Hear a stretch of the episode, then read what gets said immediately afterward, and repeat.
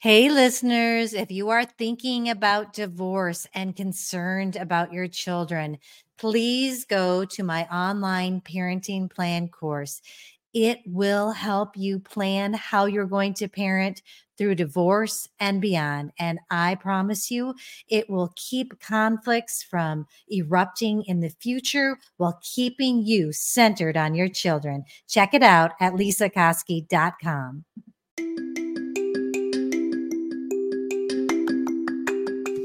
Welcome to Doing Divorce Different. I'm your host, Lesa Koski, an attorney who became a mediator. I work to guide couples through their divorce with as much ease as we possibly can. I know that this can be a very scary time for people, and the purpose of this podcast is to take the fear out of divorce and to teach people that there is a better way to do it. And if you have kids, you know that the best thing you can do for them is to be a united front. We're so happy that you're here.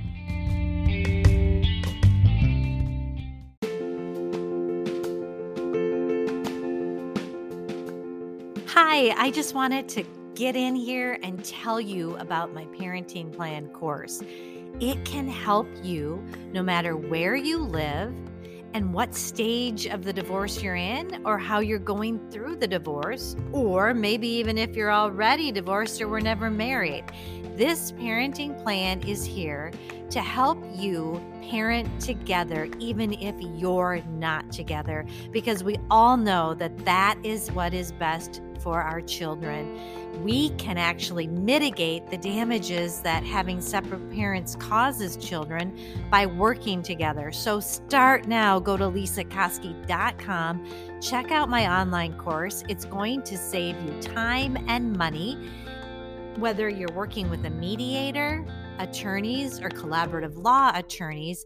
You together can have this piece of your paperwork completed on your own through my online course. Check it out now.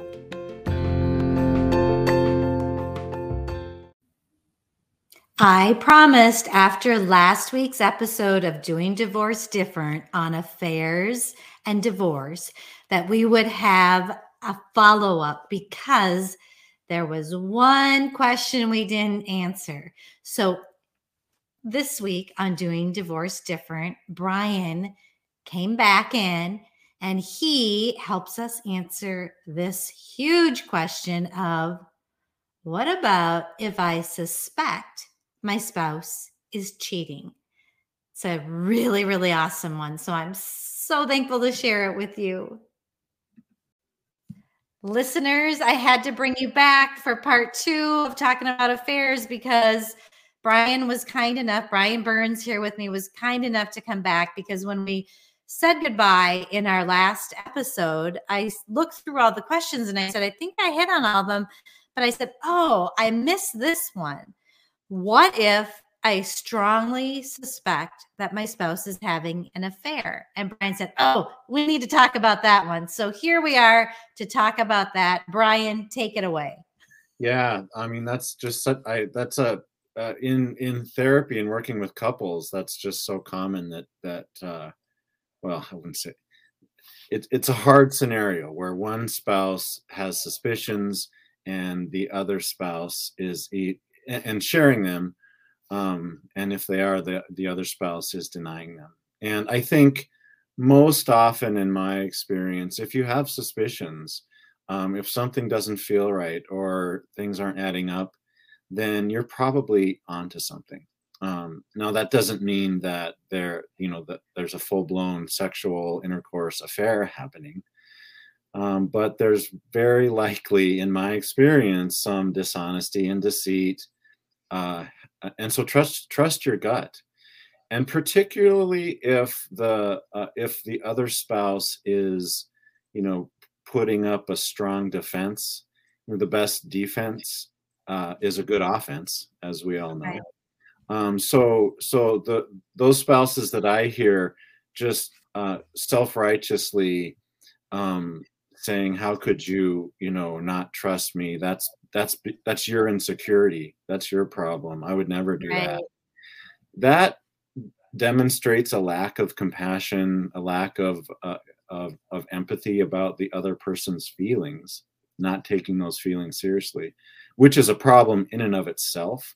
Um, and I think it, it, you know that that spouse doesn't have a lot of credibility in my mind, um, and so I think if you have suspicions, then um, I hate to say it. I mean that's a painful thing to have to face, but it's probably uh, based on on something real.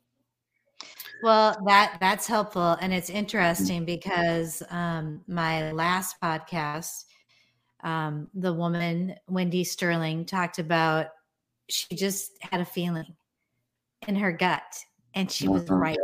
And yeah. I so yeah. appreciate you bringing that up. And then mm-hmm. too, Brian, as I walk the earth, I see so many women who feel like, oh, they're being crazy. You know, mm-hmm. oh, I I shouldn't bring this up. This is just me. I'm insecure. You know, so they carry that with them. And then if you've got on the other side of that someone who is denying it and mm-hmm. just adding fire to that fuel mm-hmm. of making you feel like and I, mm-hmm. Brian, I have seen that in my life, yeah. in my yeah. family, in my friendships. And yeah. that's sad. And it's okay to trust your gut. And it's not wrong for you to talk to your spouse if you're questioning something and right. they don't they don't get to tell you how you're supposed to feel or that it's stupid they need to have compassion and make you feel better truth yeah it's i mean it's a it's a scary thing to face the truth. Uh it's it's always hard to face the truth but it but it it that's the only path to really feeling full happiness and joy and meaning in your life whether that's in a marriage or or in other ways that facing right. the truth is um is the right path uh, to a healthy marriage.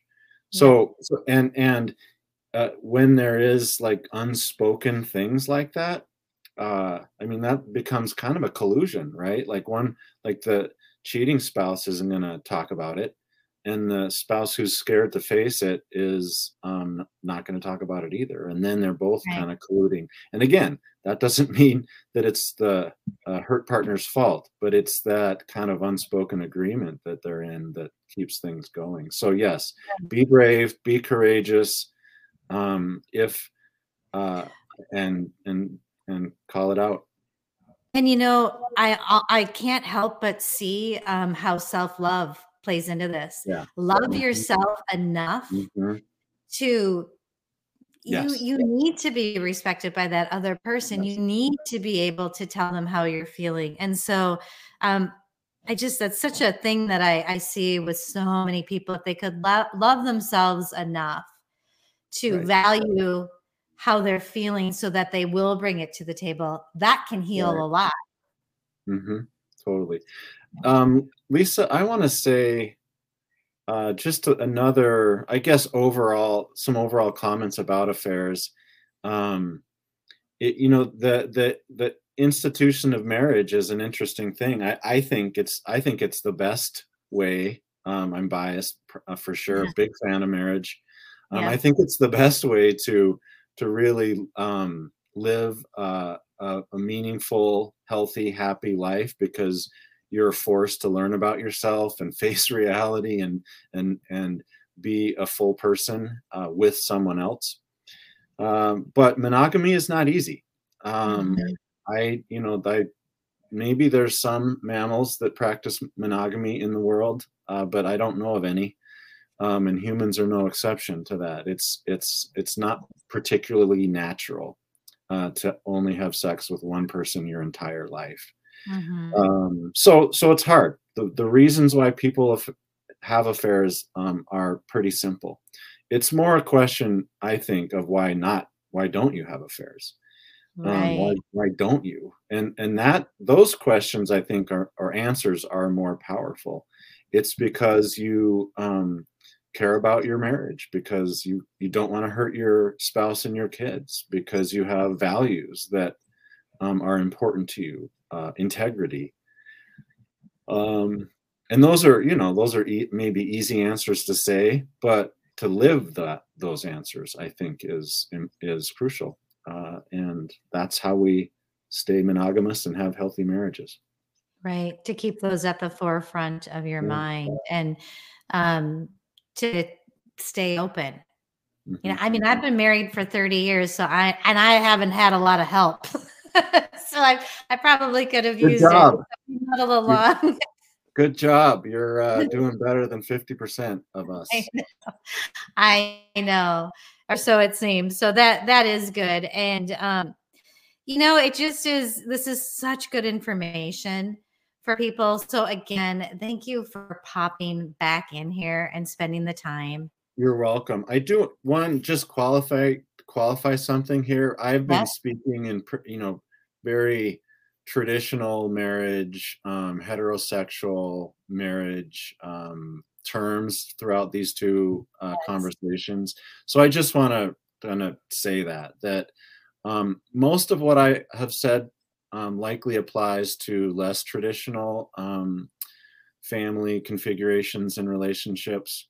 Um, but the topics or, or the choices of an open marriage or polyamory or, I mean, those affairs happen in those scenarios as well. Um, but okay, that's kind of mind boggling, and that's a whole nother thing in my head. We all are operating under contracts, either spoken or unspoken. Yeah to successfully have an open marriage like god bless you i'm not that that's hard but that involves contracts and agreements and people are not good at keeping agreements in those scenarios either so yes right. affairs happen in open marriages and in uh, polyamorous uh, families that is an interesting well, perspective that i mm-hmm. never thought of yeah well Yeah. So the same truths apply absolutely. to any, any yeah, kind of a absolutely, absolutely. Um, I mean, a lot of therapists aren't, you know, in our training, we're we're just not exposed to those non-traditional, um, like the gay, uh, especially gay male relationship culture going back decades is. Um, that's more, much more normative to have open relationships that uh, are based on agreements that you know don't fall in love um, with anybody else, but uh, one night stands or trysts or miss or are perfectly um, within the norm. Uh, so so again, there are rules, but it's just a different different um, uh, agreement that is that works. Um, I could so see where that could be dicey the more a little bit more complicated. It um it's it sure can be it, unless it's just your norm you know it's what you're used to. Right. Uh, but for yeah for traditional more traditional relationships that would be often is very dicey. And yeah. uh, I, I have um, couples a- actually after an affair they'll like one of the things that they'll try to maybe heal and bring spice back into things is to open up the marriage. And um, again, I, I can see how that could work. But again, it, like there has to be rules. People break them. People do fall in love. People do sleep with yeah. their friend, their kids' friends, moms, and it just, it just, it's dicey.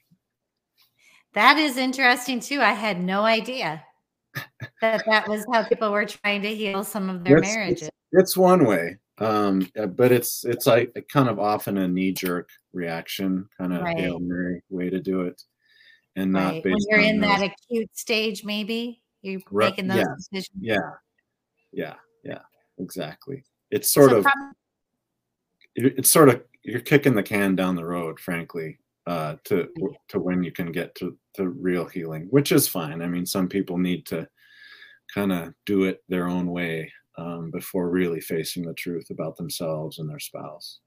Right. Yep. And it can take a long time. Sometimes, sometimes. I don't know that it ever heals.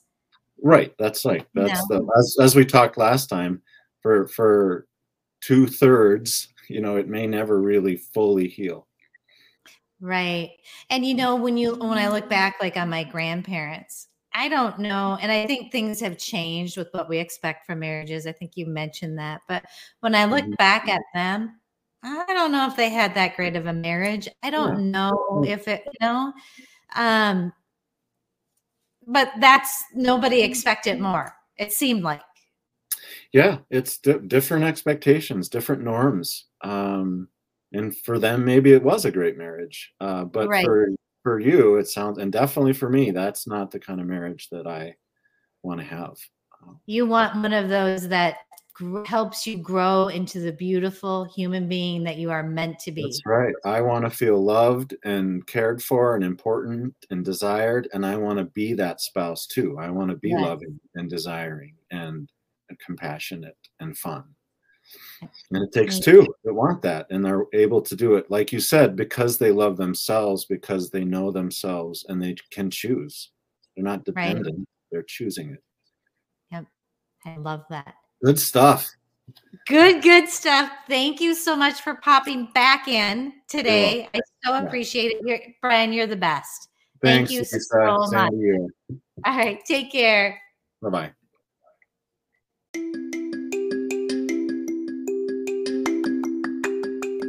Thank you so much for joining us for this episode of Doing Divorce Different. We come around every week, so please hit subscribe so that you can join us each week to delve into all the topics surrounding divorce and children and doing divorce a different way. Go to lesakoski.com to connect with me.